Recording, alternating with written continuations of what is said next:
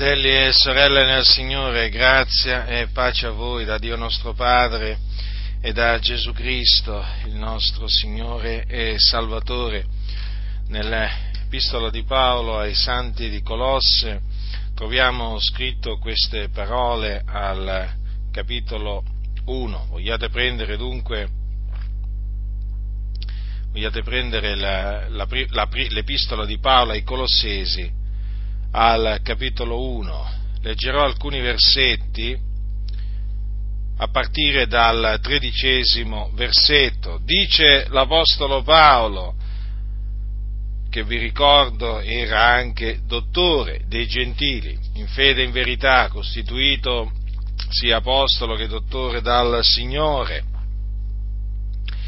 Dice l'Apostolo Paolo, egli ci ha riscossi dalla potestà delle tenebre, ci ha trasportati nel regno del suo amato figliuolo, nel quale abbiamo la redenzione, la remissione dei peccati, il quale è l'immagine dell'invisibile Dio, il primogenito d'ogni creatura, poiché in Lui sono state create tutte le cose che sono nei cieli e sulla terra, le visibili e le invisibili. Siano troni, siano signorie, siano principati, siano potestà, tutte le cose sono state create per mezzo di Lui e in vista di Lui, ed Egli è avanti ogni cosa, e tutte le cose sussistono in Lui, ed Egli è il capo del corpo, cioè della Chiesa, Egli che è il principio, il primogenito dai morti, onde in ogni cosa abbia il primato, poiché in Lui si compiacque il Padre di far abitare tutta la pienezza e di riconciliare con sé tutte le cose per mezzo di Lui, avendo fatto la pace mediante il sangue della croce d'esso. Per mezzo di Lui, dico, tanto le cose che sono sulla terra quanto quelle che sono nei cieli. E voi, che già eravate estranei e nemici nella vostra mente e nelle vostre opere malvagie, ora il Dio vi ha riconciliati nel corpo della carne di Lui, per mezzo della morte d'esso, per farvi comparire davanti a sé santi e immacolati e irreprensibili, seppur perseverate nella fede, fondati e saldi, e non essendo smossi dalla speranza dell'Evangelo che avete udito, che fu predicato in tutta la creazione sotto il cielo, e del quale io, Paolo, sono stato fatto ministro. Dunque l'Apostolo Paolo in queste parole, dopo avere esaltato il Signore Gesù Cristo, il Figlio di Dio, il che ci ricorda che noi dobbiamo esaltare Gesù Cristo, perché Egli è il Signore, Egli è il Salvatore, Egli è Dio benedetto in eterno. Ricordatevi quello che sta scritto sempre in merito al Signore Gesù. Come dice l'Apostolo Paolo, in Lui si compiacque il Padre di far abitare tutta la pienezza, quindi in Cristo Gesù abita corporalmente tutta la pienezza della Deità. Egli è Dio. La divinità di Gesù Cristo è fondamentale. I cristiani di ogni epoca hanno creduto, e naturalmente i cristiani, quindi anche odierni, credono che Gesù Cristo è Dio. Dunque, se è Dio, va adorato. Guardate bene che la divinità di Gesù Cristo è sempre stata attaccata nel corso della storia e tuttora è attaccata con veemenza. Voi direte, sì, lo sappiamo, è attaccata dai testimoni di Geova. Beh, sì, questo è vero. Nessuno lo mette in dubbio. Lo sappiamo molto bene che i testimoni di Geova attaccano la divinità di Gesù, perché negano che Gesù Cristo è Dio. Ma ascoltatemi, fratelli nel Signore, in mezzo alla Chiesa di tutto il mondo è penetrato un esercito di finti cristiani. E badate bene che di questo esercito fanno parte pastori, teologi, giornalisti, storici, personaggi molto in vista, famosi, che in una maniera o nell'altra negano che Gesù è Dio. È l'esercito massonico. A questo esercito mi sto riferendo. È un esercito di uomini empi, uomini senza pietà, senza amore per il bene, senza amore per la verità, uomini che avversano in maniera feroce Gesù di Nazaret, lo detestano, lo insultano, lo odiano e non sopportano la divinità di Gesù Cristo. I massoni, infatti, rigettano la divinità di Gesù Cristo e difatti la riprova ne è il fatto che non lo considerano il solo Salvatore, non lo considerano il solo mediatore, l'unico mediatore tra Dio e gli uomini, non lo considerano l'unica via di salvezza. Riflettete a quello che vi sto dicendo, perché questo attacco poderoso, feroce, viene da persone che si dicono cristiani o credenti evangelici, che sono all'interno di denominazioni evangeliche, che riescono a camuffare o comunque a dissimulare il loro odio e disprezzo verso Gesù. Hanno un parlare dolce, sofisticato, complesso, ma vi posso assicurare che il loro parlare non è il parlare dei discepoli di Cristo, è un parlare filosofico, un parlare pieno di astuzia, che ha lo scopo di trascinare i santi lontano dal Signore, di farli apostatare. Loro rigettano Gesù e quindi sappiate che abbiamo a che fare con un esercito satanico, fatto di soldati di carne e ossa al servizio di Satana, e che hanno concertato nelle loro logge, le loro case massoniche, come le chiamano, templi massonici, hanno concertato a livello universale un attacco ferocissimo, poderoso contro Gesù. Questo attacco è in corso anche qui in Italia. Nessuno si illuda, non vi illudete. Quelli che si presentano come galantuomini, brave persone, apparentemente, sono dei sepolcri imbiancati, sono appunto come dei sepolcri imbiancati, belli di fuori, ma dentro piena d'ossa di morte e di immondizia. Parlano con voce graziosa, ma hanno 7 abominazioni in cuore, ma la loro malvagità si manifesta nell'assemblea dei santi. Quindi esorto tutti i santi di qualsiasi chiesa, non importa di quale chiesa evangelica, a mettere alla prova i propri pastori. Ripeto, mettete alla prova i pastori.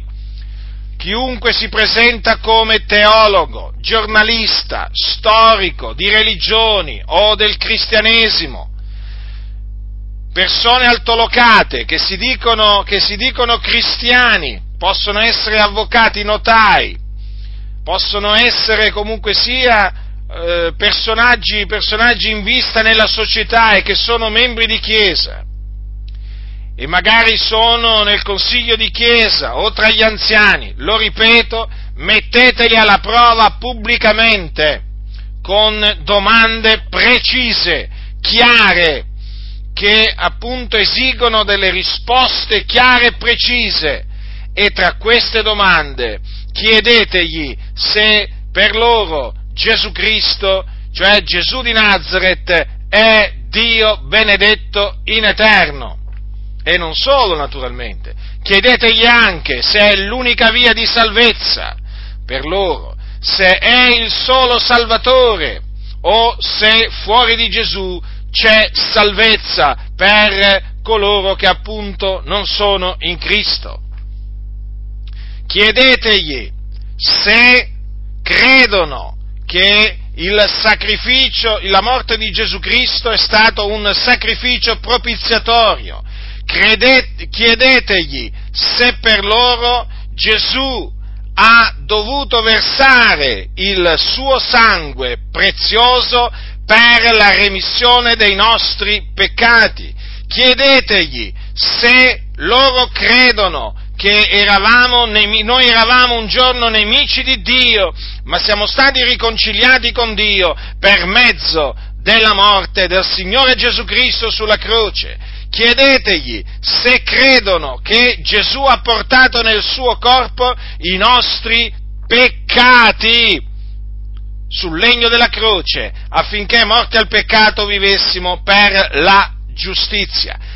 Chiedetegli queste cose, chiedetegli se credono che Gesù di Nazaret è morto e risuscitato il terzo giorno, affinché si adempissero le scritture profetiche.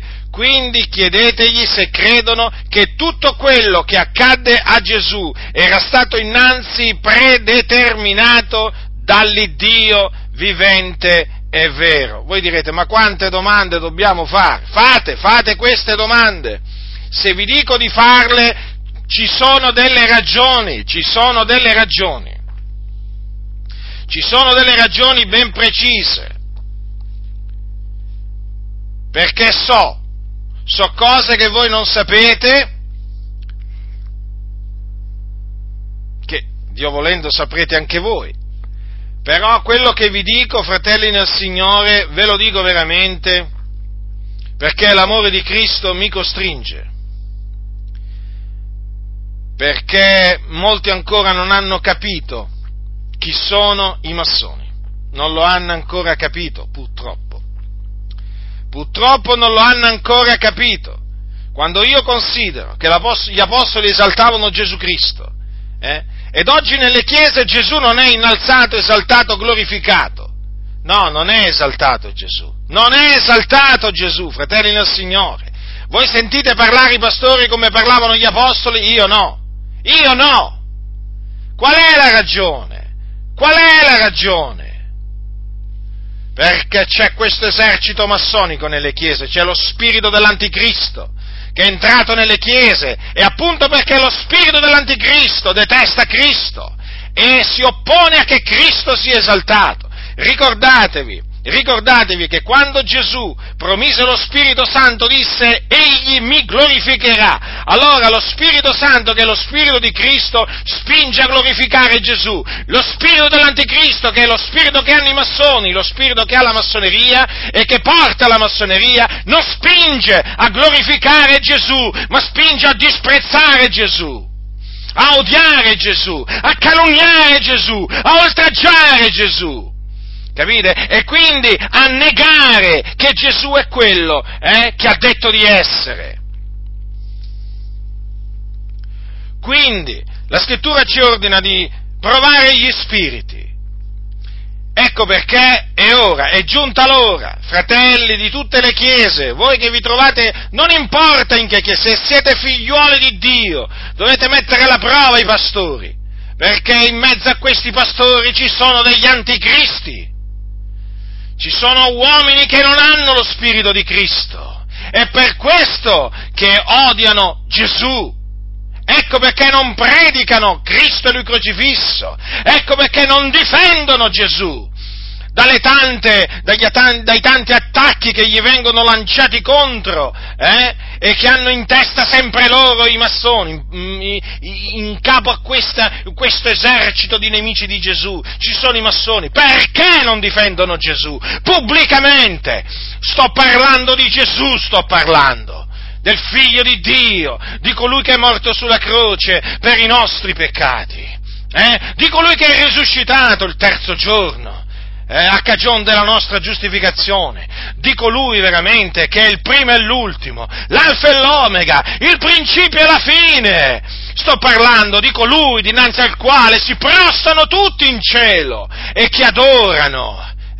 Come mai sulla terra oggi, in mezzo a tante chiese che si dicono cristiane evangeliche, come mai Gesù non viene difeso? Non viene difesa la sua divinità dagli attacchi della massoneria, dagli attacchi di questi teologi moderni contemporanei, che sono un po' in mezzo a tutte le chiese, che negano la divinità di Gesù, che negano l'esclusività di Gesù Cristo, cioè gli hanno tolto praticamente il primato, Perché questo? Perché c'è nelle chiese lo spirito dell'anticristo, e bisogna far sì che si manifesti questo spirito dell'anticristo. Per quello bisogna mettere alla prova gli spiriti, affinché lo spirito dell'anticristo che è nelle chiese si manifesti, e così almeno tutti possono vedere chi è da Dio e chi non è da Dio. Naturalmente i massoni si nascondono,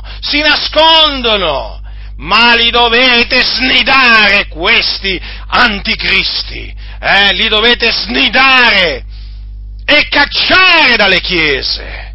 Devono essere estromessi questi servitori di Satana, perché hanno immobilizzato le chiese, le hanno imbavagliate, le hanno rinchiuse veramente in delle gabbie. Terribile quello che sta succedendo.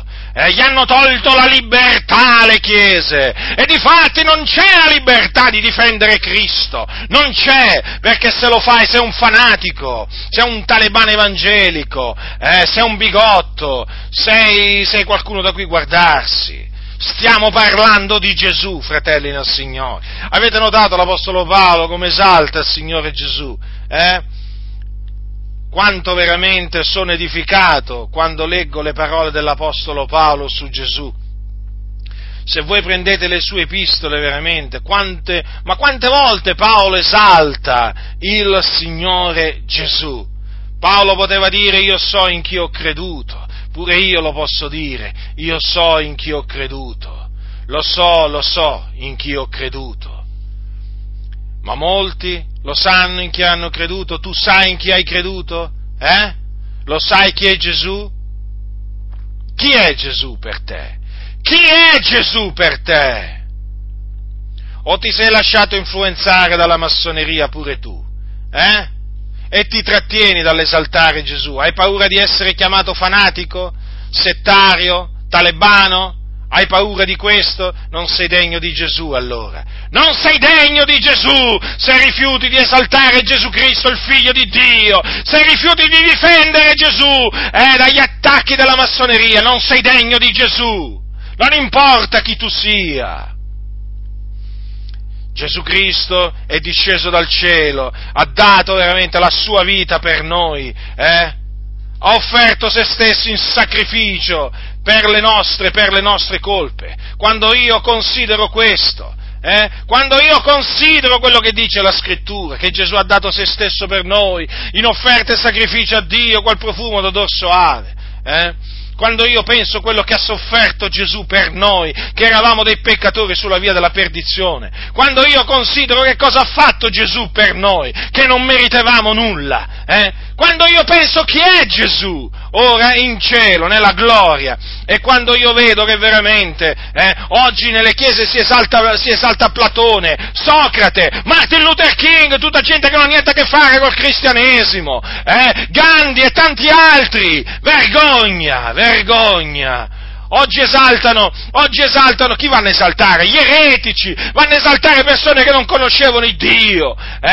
falsi cristi, vanno a esaltare, ma veramente c'è una lista che potrei fare, e non esaltano Gesù questi che si dicono cristiani, anzi cercano sempre di abbassarlo, di togliergli il primato in questo, in quest'altro, cercano di metterlo a livello di qualche altro, di qualche sedicente maestro di morale, di qualche sedicente profeta.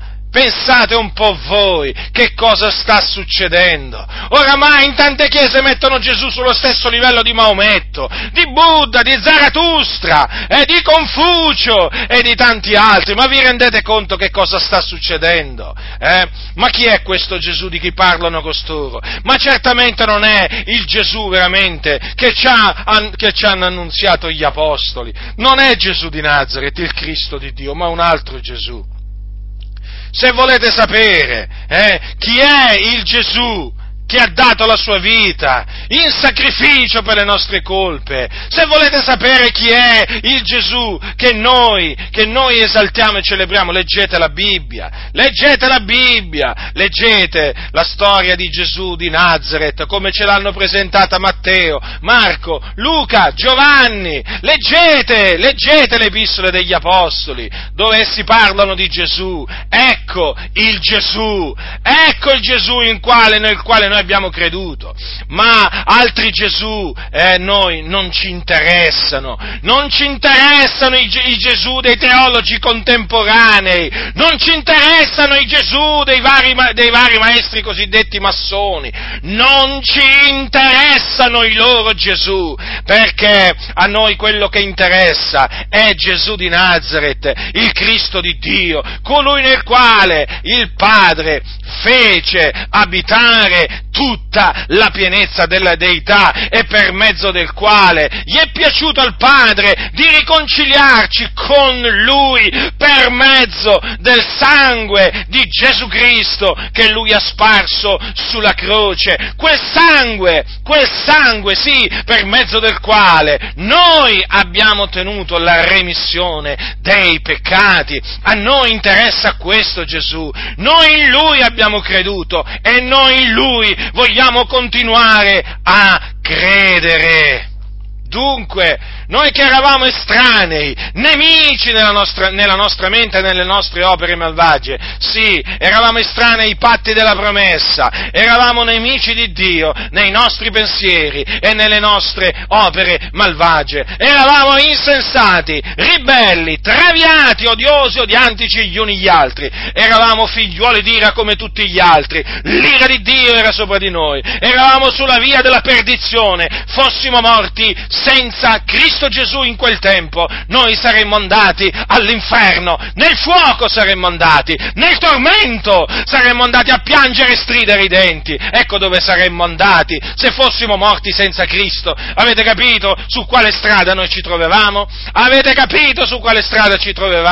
E ricordatevi su quale strada eravate in quel tempo, fratelli nel Signore. Ricordatevi chi eravate in quel tempo, perché non eravamo meglio di quelli che oggi questi bestemmiano il Dio, lo insultano, lo offendono e non ne vogliono sapere. Noi eravamo figliuoli di ira come tutti gli altri per natura. Ecco in che stato vertevamo, fratelli nel Signore, uno stato penoso, va veramente penoso, fratelli nel Signore. Non meritavamo nulla dal Signore. Tu meritavi qualcosa dal Signore?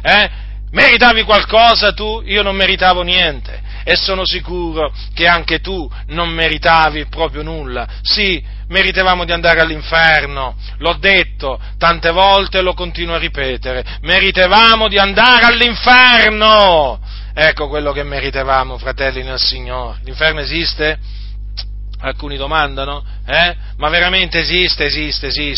Esiste, se quelli che ci sono in questo momento, se quelli che sono là in questo momento, tra cui i massoni, che sono là a piangere, a stridere i denti, e lì ci sono i musulmani, ebrei, cattolici, protestanti, ci sono induisti, ci sono tutti coloro che non sono nati da Dio, tutti coloro che sono morti nei loro peccati, sono là all'inferno in questo momento, mentre io sto parlando, mentre voi mi state ascoltando. Se costoro potessero tornare in vita, se costoro si potessero tornare, lo griderebbero veramente ai quattro venti: l'inferno esiste. Ecco noi dove eravamo diretti, fratelli nel Signore. Sì, eravamo diretti là, ma il Dio ci ha riconciliati. Vedete, eravamo nemici di Dio, ma il Dio ci ha riconciliati con sé, con Lui. In che maniera? Nel corpo della carne di Cristo Gesù, per mezzo della morte di esso, cioè per mezzo della morte di Gesù Cristo. Fratelli nel Signore, eravamo dunque nemici di Dio, ma siamo stati riconciliati con Dio per mezzo della morte del Signore Gesù Cristo.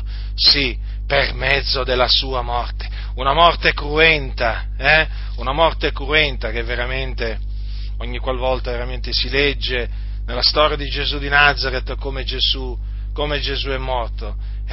Voglio dire, perché morì sulla croce, crocifisso, non si può non pensare a quante sofferenze Gesù patì su quella croce, fratelli nel Signore, là al Golgota, a Gerusalemme. Eppure egli, il giusto, morì per gli ingiusti, Lui che non aveva conosciuto peccato morì per noi che eravamo peccatori. Infatti morì per i nostri peccati, per compiere mediante la sua morte la propiziazione per i nostri peccati, e dunque affinché noi fossimo riconciliati con Dio. Ecco perché noi ora siamo riconciliati con Dio in virtù della morte del Signore Gesù Cristo. Sì, fratelli nel Signore, quell'uomo che si chiamava Gesù di Nazaret o Gesù Nazareno, quell'uomo che di professione era conosciuto appunto come il falegname, quell'uomo povero, sì, perché era un uomo povero, che non aveva un luogo dove posare il capo. Pensate, quell'uomo è colui per mezzo del quale noi siamo stati riconciliati con Dio, mediante la cui morte noi, da che prima eravamo nemici di Dio, poi siamo diventati amici di Dio, perché per mezzo di quella morte noi siamo stati riconciliati con Dio. Considerate attentamente dunque chi è Gesù. È proprio vero, c'è un solo Dio ed anche un solo mediatore tra Dio e gli uomini, perché il suo nome è Gesù, perché solo Lui, fratelli nel Signore, ha offerto se stesso, e poteva offrire se stesso qual sacrificio per i nostri peccati, perché Lui era il Figlio di Dio, Lui era l'agnello di Dio, ben preordinato prima della fondazione del mondo, l'agnello senza macchia, senza difetto, preordinato prima della fondazione del mondo, fratelli, ad essere offerto per noi.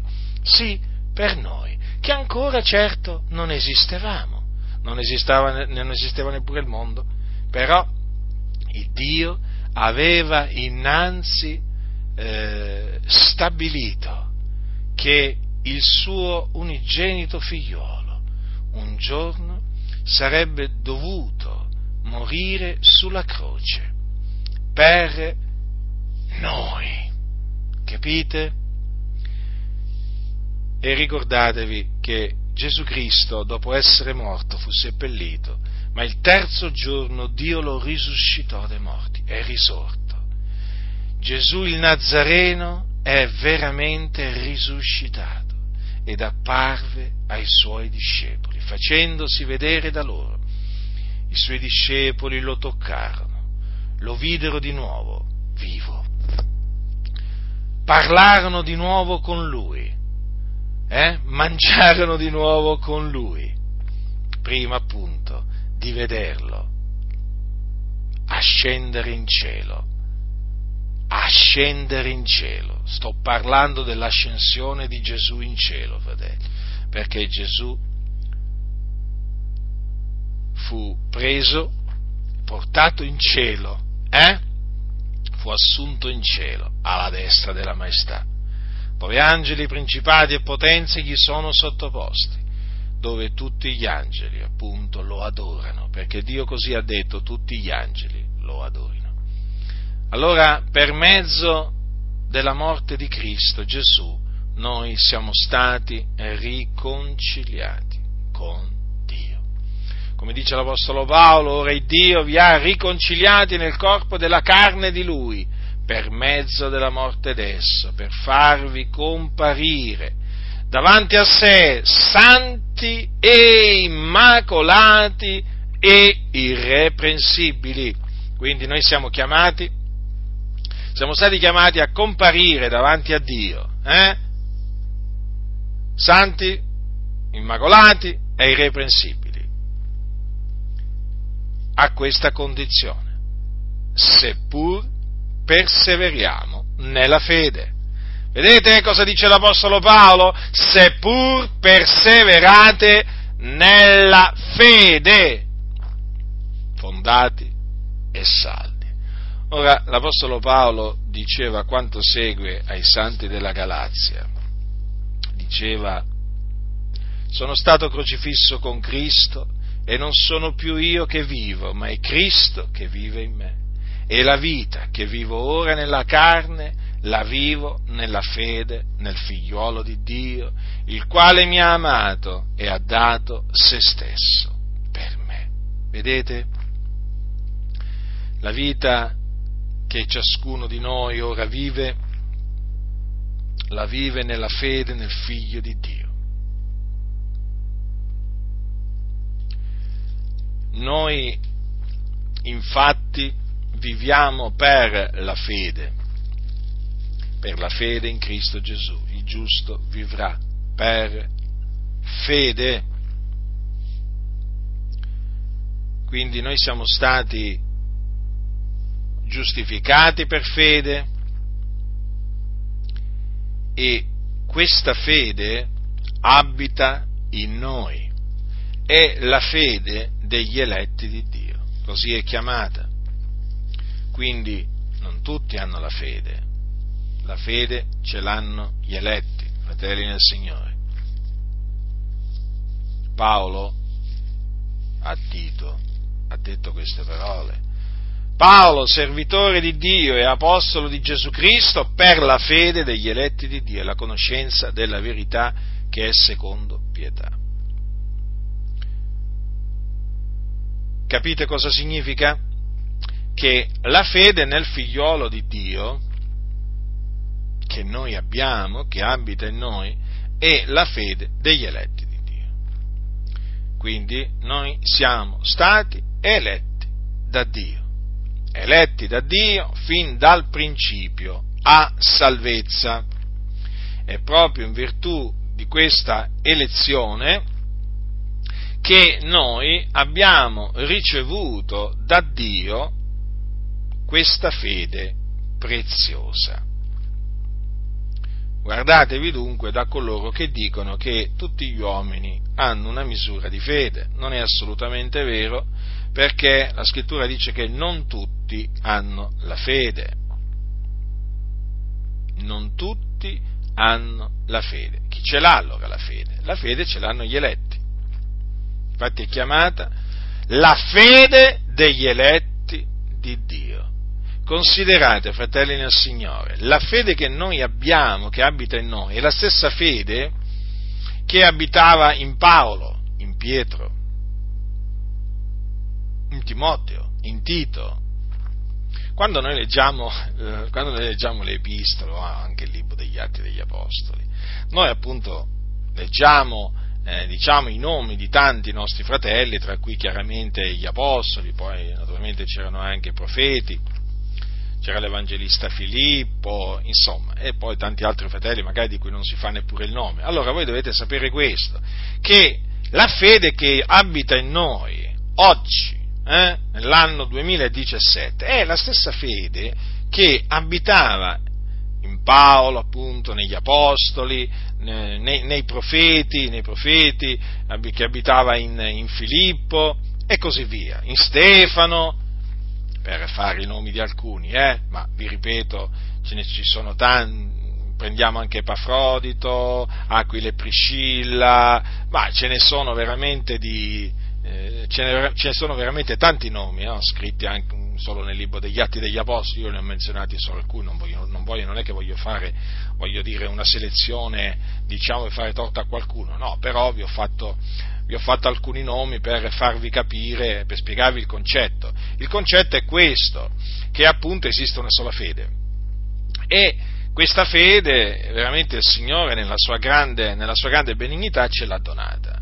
È la stessa fede che aveva l'Apostolo Paolo, è la stessa fede.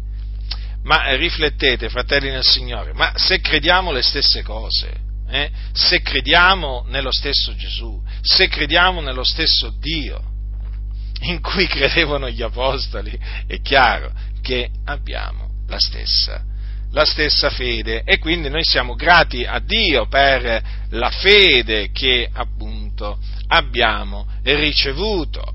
Ma come appunto dice l'Apostolo Paolo ai Santi di Colosse, dice: per farvi comparire davanti a sé santi, immacolati e irreprensibili, seppur perseverati nella fede, fondati e saldi. Quindi c'è una precisa condizione. Quindi noi compariremo davanti al Signore se persevereremo nella fede. Se persevereremo nella fede. Quindi è un dovere nostro, fratelli, quello di perseverare nella fede, di continuare a credere nel Signore Gesù Cristo. Ora, guardate, fratelli, che la fede nella quale noi viviamo, la fede nel Figliolo di Dio, è una fede preziosa. È una fede preziosa, lo dice Pietro nella sua seconda epistola, quando dice: Simon Pietro, servitore e apostolo di Gesù Cristo, a quelli che hanno ottenuto una fede preziosa quanto la nostra nella giustizia del nostro Dio e Salvatore Gesù Cristo. Allora, la fede che abita in noi è una fede preziosa, naturalmente, che abbiamo ricevuto da Dio. Questa fede è sotto attacco, perché appunto viene da Dio, è preziosa.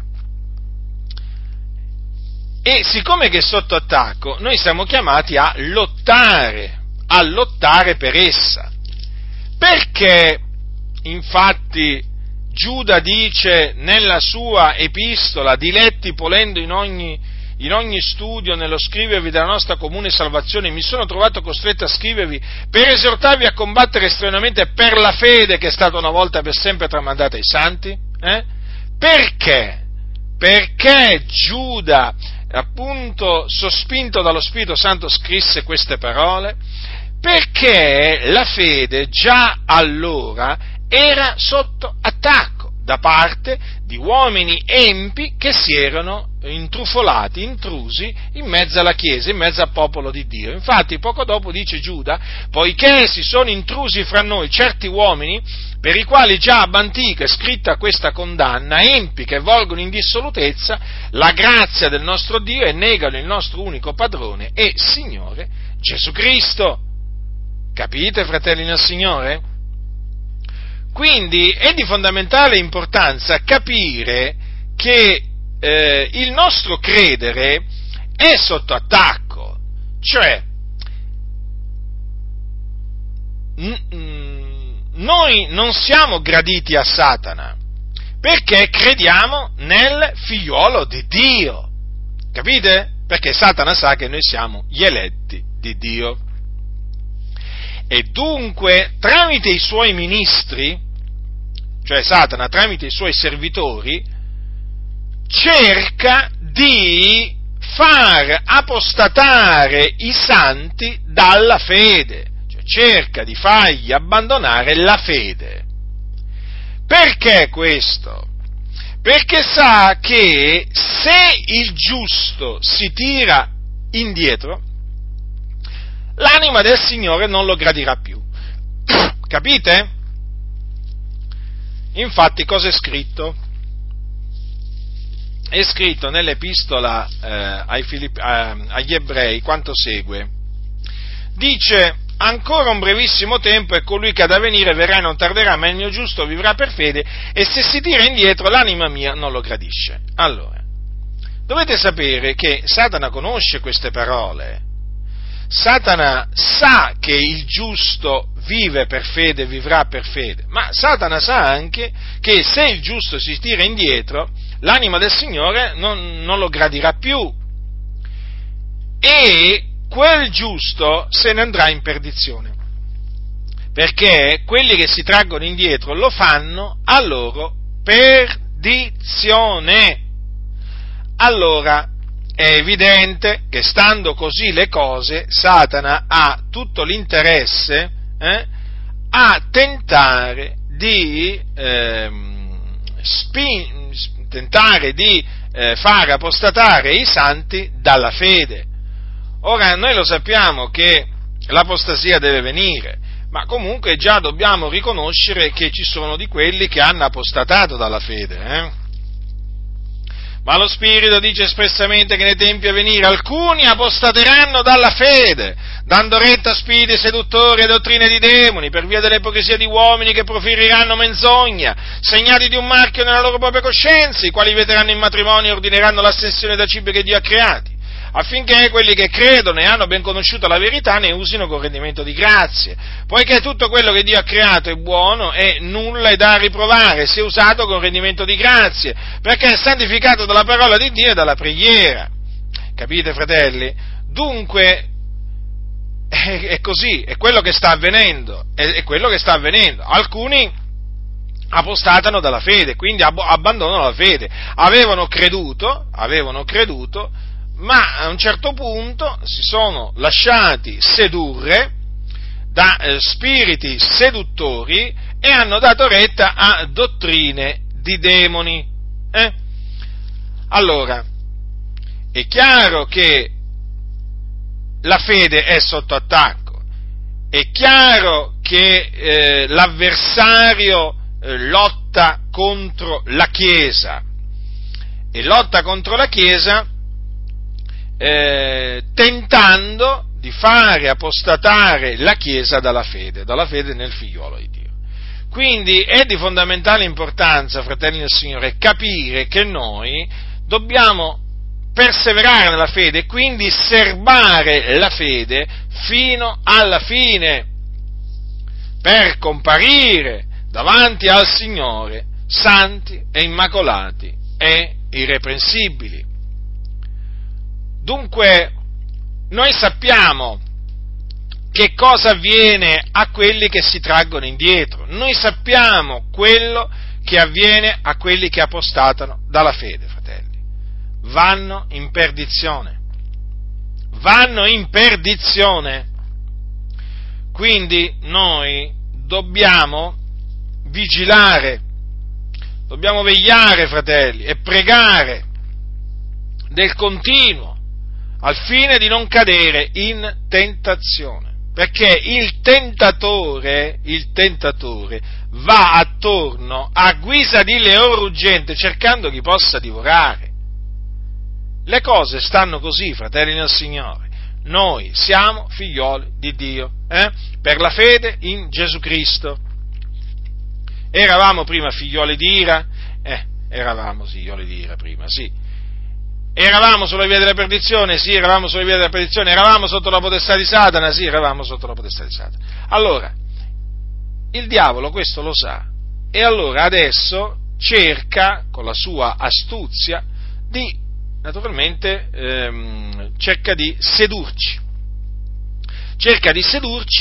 per, appunto, farci apostatare dalla fede. Quindi è di fondamentale importanza sottometterci a Dio e resistere al diavolo, quindi mediante lo scudo. Vi ricordate che nell'armatura che il Signore ha stabilito per noi c'è uno scudo, fratelli nel Signore, e sapete com'è chiamato? Lo scudo della fede, col quale, dice Paolo, potrete spegnere tutti i dardi infuocati del maligno. Avete ascoltato bene, li chiama Paolo i dardi infuocati del maligno. Ma pensate il maligno quanto ci odia, quanto ci vuole fare del male. Dunque è di fondamentale importanza, fratelli, veramente prendere lo scudo della fede per spegnere tutti i dardi infuocati del maligno. Quindi i dardi, fratelli nel Signore, sappiatelo, che i dardi del maligno arrivano contro di noi. Nessuno può dire che contro di lui il maligno non lancia i suoi dardi infuocati. Nessuno lo può dire, perché qui si dà per scontato, vedete, l'Apostolo Paolo lo dà per scontato.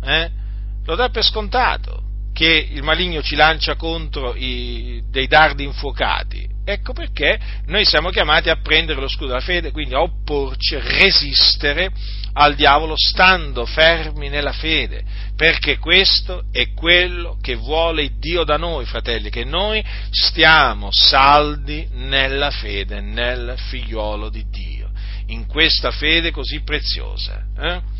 E come voi sapete, lo scrittore agli ebrei mise in guardia quei nostri fratelli, perché erano dei nostri fratelli ebrei di nascita che avevano creduto in Gesù, li mise in guardia dal tirarsi indietro, e gli ricordò quello che avvenne al popolo di Israele, agli israeliti, dopo che erano usciti dall'Egitto condotti da Mosè. Vi ricordate cosa dice?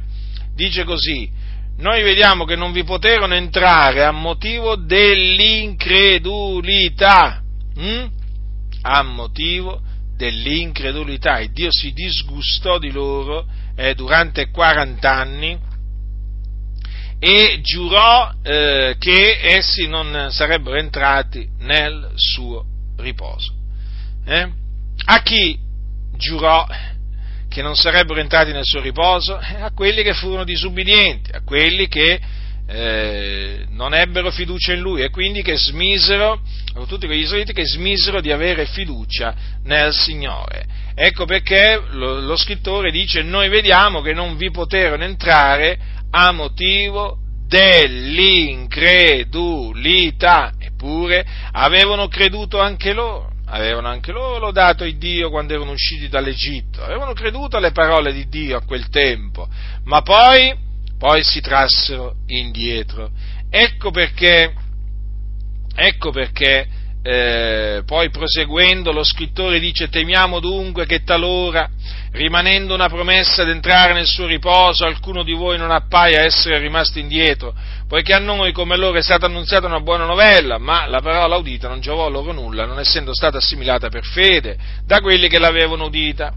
poiché noi che abbiamo creduto entriamo in quel riposo, siccome egli ha detto, talché giurai nella mia ira non entreranno nel mio riposo. E così disse, benché le sue opere fossero terminate fin dalla fondazione del mondo, perché in qualche luogo, a proposito del settimo giorno, è detto così: e Dio si riposò il settimo giorno da tutte le sue opere, e in questo passo di nuovo non entreranno nel mio riposo, poiché dunque è riservato ad alcuni d'entrarvi, e quelli ai quali la buona novella fu prima annunziata non v'entrarono a motivo della loro disubbidienza. Egli determina di nuovo un giorno oggi, dicendo nei Salmi: dopo lungo tempo, come si è detto dianzi, oggi se udite la sua voce non indurate i vostri cuori. Infatti, se Giosuè avesse dato loro il riposo, Dio non avrebbe di poi parlato d'un altro giorno.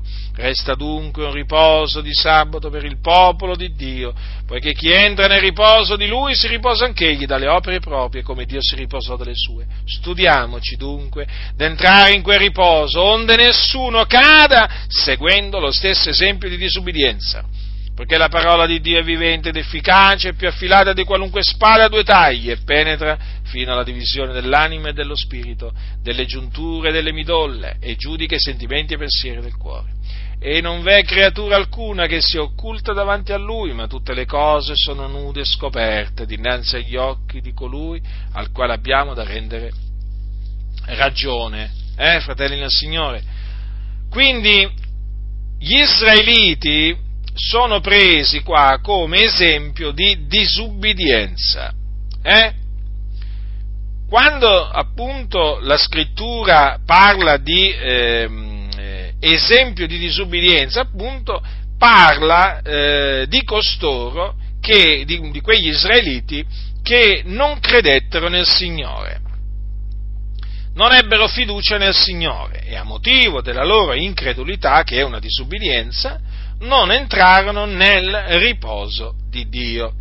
Allora, dato che c'è un riposo di sabato per il popolo di Dio, e chi entra nel riposo di Lui si riposa anch'egli dalle opere proprie, come Dio si riposò dalle sue, e vi ricordo che si entra nel riposo di Dio quando si muore nel Signore, perché appunto ci si riposa, come dice un passo nel libro dell'Apocalisse, ci si riposa dalle proprie opere, dalle proprie fatiche. Infatti dice: beati i morti che d'ora innanzi muoiono nel Signore, sì, dice lo Spirito, essendo che si riposano dalle loro fatiche, poiché le loro opere li seguono.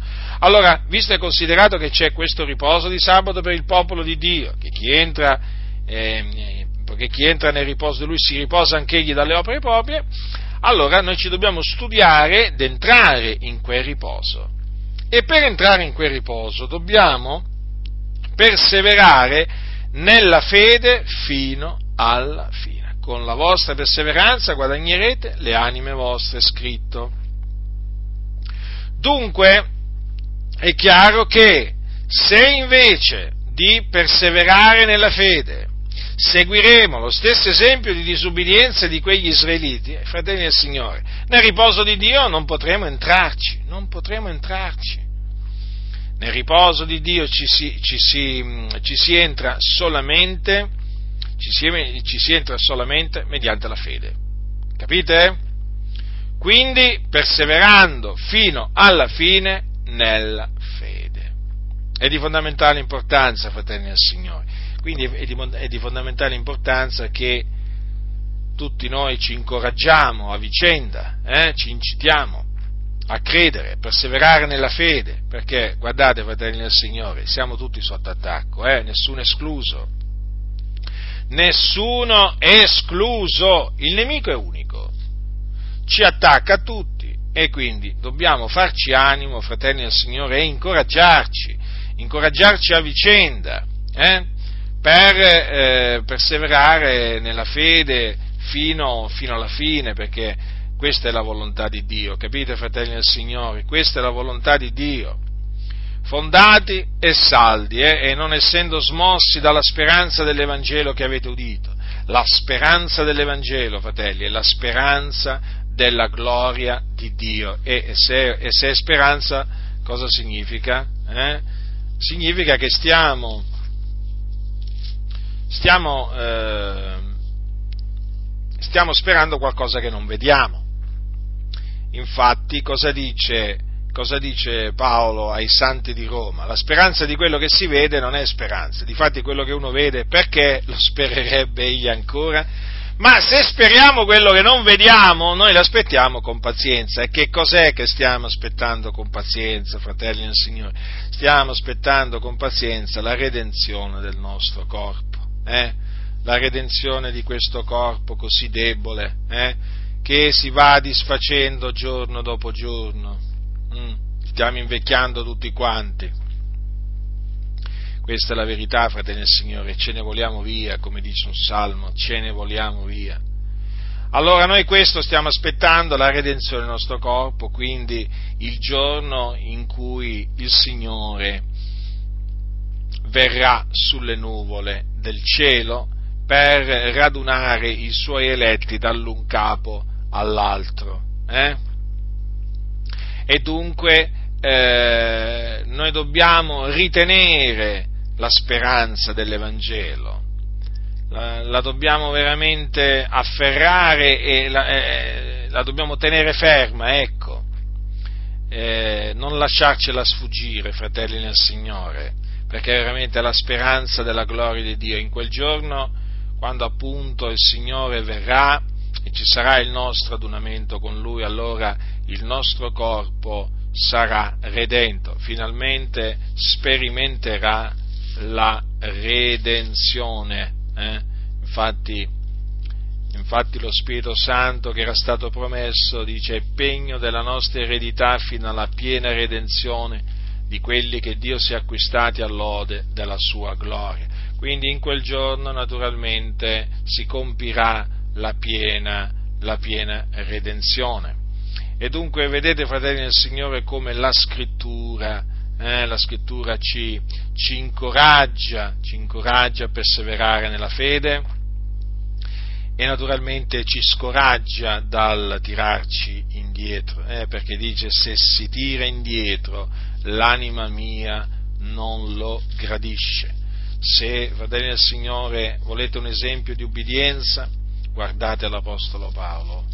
Guardate l'Apostolo Paolo che ha perseverato sino alla fine nella fede. Infatti, poco prima di dipartirsi dal corpo e di essere salvato dal Signore nel suo regno celeste, l'Apostolo Paolo, scrivendo a Timoteo, gli disse queste parole, gli disse: quanto a me, io sto per essere offerto a mo' di libazione, il tempo della mia dipartenza è giunto, io ho combattuto il buon combattimento, ho finito la corsa, ho osservata la fede, del rimanente mi è riservata la corona di giustizia, che il Signore, il giusto giudice, mi assegnerà in quel giorno, e non solo a me, ma anche a tutti quelli che avranno amato la sua apparizione. Vedete cosa ha detto il nostro caro fratello Paolo? Osservata la fede. Aveva detto ai Galati, la vita che vivo ora nella carne, la vivo nella fede, nel figliuolo di Dio, il quale mi ha amato e ha dato se stesso per me. Ebbene, tempo dopo, dirà, osservato la fede, quella fede preziosa che lui aveva ricevuto, la serbò fino alla fine e il Signore lo salvò nel suo regno celeste. Infatti Paolo poi dirà: il Signore mi libererà da ogni malazione, mi salverà nel suo regno celeste. La fede che aveva, vedete? La fede è certezza di cose che si sperano, dimostrazione di cose che non si vedono. Coloro che hanno la fede, fratelli del Signore, parlano in maniera diversa da quelli che non hanno la fede. Vi siete accorti di questo? Io me ne sono accorto, fratelli. E come se me ne sono accorto, col passare degli anni veramente me ne sono accorto a più riprese, fratelli. Quelli che hanno la fede parlano in maniera diversa da quelli che non hanno la fede, proprio si contraddistinguono. Perché? Perché la fede è certezza di cose che si sperano, dimostrazione di cose che non si vedono, quindi chi ce l'ha parla in una maniera proprio completamente diversa da chi non ha la fede. Chi non ha la fede praticamente vive nel dubbio, vive nell'incertezza. Invece chi ha la fede ha ha la certezza della salvezza. Eh sì, ha la certezza della salvezza. Infatti la fede è certezza. Riflettete a quello che è la fede, fratelli e signori. La fede è certezza di cose che si sperano, dimostrazione di cose che non si vedono. Infatti per essa fu resa buona testimonianza agli antichi. Se voi leggete il capitolo 11 degli Ebrei, vi accorgerete che fa un elenco di uomini che ebbero fede. Prendete Noè, prendete Abramo, Isacco, Giacobbe e tanti altri, e Mosè, e vi accorgerete come quegli uomini parlavano. Come parlavano? Leggetevi la storia di Abramo, leggetevi la storia di Noè, la storia di Isacco, di Giacobbe, e noterete come parlavano. La fede è certezza di cose che si sperano, dimostrazione di cose che non si vedono. Vi siete mai sentiti dire da qualcuno, sicuramente molti di voi se lo sono sentiti dire, ma tu hai fede, hai proprio fede? Certo, perché chi ha fede si contraddistingue, certamente è Dio che lo fa contraddistinguere, perché la fede viene da Dio, però si contraddistingue. Quante volte mi sono sentito dire, ma tu ci credi veramente? È certo che ci credo veramente, ho la fede, per grazia di Dio naturalmente, per grazia di Dio, quando ci penso veramente, per la grazia di Dio, perché pure io un giorno ero un incredulo, però il Signore mi ha dato la fede e io per questo lo ringrazio. Quindi vedete, la fede è certezza di cose che si sperano, dimostrazione di cose che non si vedono. E chi crede parla, non è che sta in silenzio, chi crede, I credenti non sono mica dei codardi, sapete?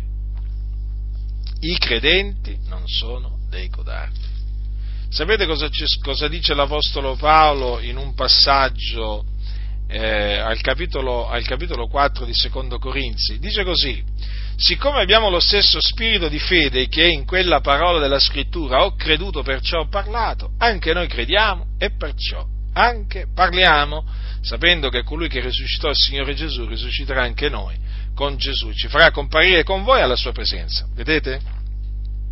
Ho creduto, perciò ho parlato. Hai creduto tu? E allora parla. È conseguenziale. Il parlare è conseguenziale. Hai creduto, perciò parlo. Io ho creduto, perciò parlo. Perché parlo? Perché ho creduto. Perché ho creduto? Perché il Signore naturalmente mi ha dato di credere, e lo ringrazierò veramente sempre perché mi ha dato di credere, perché veramente riconosco che non avrei già mai potuto credere se il Signore non mi avesse dato di credere.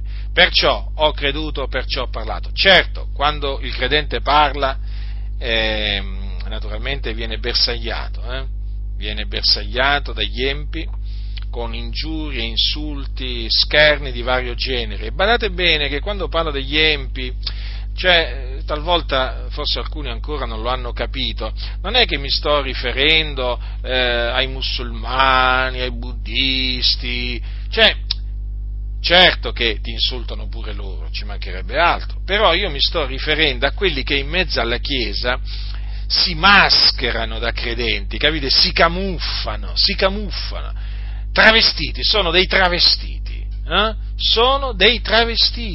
si travestono da credenti, ma non sono credenti, messi alla prova sono dei bugiardi, non credono, capite? Ecco perché, poi queste cose naturalmente le ho scoperte col tempo, adesso ho capito perché quando parlo tanti sedicenti cristiani mi vengono contro, e ci credo. Loro non hanno la fede molti, ma non sanno nemmeno cos'è la fede, non abita in loro, capite? Non abita in loro la fede. E che ti aspetti da uno in cui non abita la fede? Che ti aspetti? Che parla? Ma di cosa parla? Di cosa può parlare uno che non ha la fede? Di che cosa può parlare? Può parlare di calcio, può parlare di politica, di che cosa può parlare? Parla di Platone, la filosofia, ma di che cosa può parlare? Non può parlare del Signore, perché non ha creduto. Poi queste cose si capiscono col tempo, meditando, pregando, si capiscono quante cose nella vita si capiscono per esperienza, e allora poi ti ricordi che sta scritto, si ricordarono che sta scritto. È così, fratelli nel Signore, quando ti accadono determinate cose, poi ti ricordi che Paolo ha detto questo, ti ricordi che Pietro ha detto questo, che Giovanni ha detto questo, e allora dici, ma avevano ragione allora, e come se avevano ragione, hanno ragione, ma perché? Perché hanno parlato da parte di Dio sospinti dallo Spirito Santo, e ci sono ancora oggi quelli che dicono, no, ma quello era il pensiero di Paolo, quello era il pensiero di Pietro, quello era il pensiero di Giovanni, come se fossero stati tre persone, uno contro l'altro, con pensieri diversi, con un modo di vedere le cose diverse, no, nella maniera più assoluta, avevano tutti la mente di Cristo, e quindi il loro pensiero era unico, era un pensiero in Cristo, ma poi dovete considerare che essi avevano la mente di Cristo, quindi quando loro parlavano, scrivevano, parlavano da parte di Dio, sospinti dallo Spirito Santo in Cristo Gesù, quindi le loro parole sono parole di Dio, e quando ti accadono determinate cose, poi ti ricordi di certi passaggi della Scrittura che magari sul momento a cui non stavi pensando in quel momento, e allora dici, ecco, vedi, è così, l'Apostolo l'aveva detto, ma guarda, è proprio così, e sapete quante volte ho dovuto riconoscere che è proprio così, fratelli del Signore. Talvolta magari si è tentati a pensare che certe cose che hanno detto gli apostoli erano o opinioni loro o hanno esagerato, ma è una tentazione, state attenti, credete veramente a quello che hanno detto, perché quello che hanno detto è la parola di Dio, fratelli, ma se hanno parlato da parte dello Spirito Santo, quello che hanno detto non può che essere la parola di Dio, e difatti è così. Poi quando vedi la parola di Dio adempiersi con i tuoi occhi, dici, veramente, ma veramente è così, è veramente così, fratelli nel Signore. Quindi ho creduto, perciò ho parlato. Ecco perché tanti non parlano, perché appunto non hanno creduto. D'altronde poi dall'abbondanza del cuore la bocca parla, fratelli nel Signore. Cioè, lo sapete, no?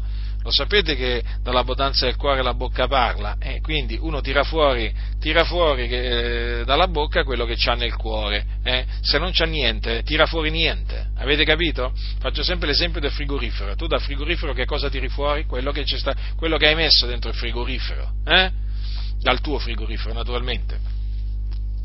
E quindi dal tuo cuore che cosa tirerai fuori? Quello che hai depositato nel tuo cuore. Se uno ha un cuore vuoto, se uno ha un cuore vuoto, ma ditemi, fratelli del Signore, che cosa potrà tirare fuori da quel cuore vuoto? O meglio, se uno ha un cuore malvagio, come dice la Sacra Scrittura, che cosa tirerà fuori da quel cuore malvagio se non cose malvagie? Invece se uno ha un cuore buono, per grazia di Dio, tirerà fuori dal suo buon tesoro cose buone. Capite allora perché tanti ci odiano, dicono, ci calunniano, ci diffamano e si dicono cristiani, ci disprezzano, Perché? Perché, fratelli del Signore, hanno un cuore malvagio. Ah, non giudicate, dicono, non giudicate. La Scrittura dice anche, giudicate con giusto giudizio. Sì, questo se lo sono dimenticati molti, o magari non lo sanno, e noi giudichiamo le persone da quello che dicono. Ma io dico una cosa, se uno bestemmia Dio, diciamo un esempio pratico, allora, sapete che si sentono, no, delle bestemmie, si sente gente bestemmiare, allora, se uno sente qualcuno bestemmiare Dio, è chiaro che quella bestemmia viene da un cuore malvagio, non vi pare? Infatti, coloro che bestemmiano Dio sono persone malvagie. Allora, che cosa dobbiamo pensare noi di persone che si dicono cristiani e insultano Gesù e insultano i discepoli di Gesù? Che cosa dobbiamo pensare? Che sono persone buone? No, non possiamo pensare che siano persone buone, fratelli del Signore, non avremmo capito niente. Ogni albero si riconosce dal frutto.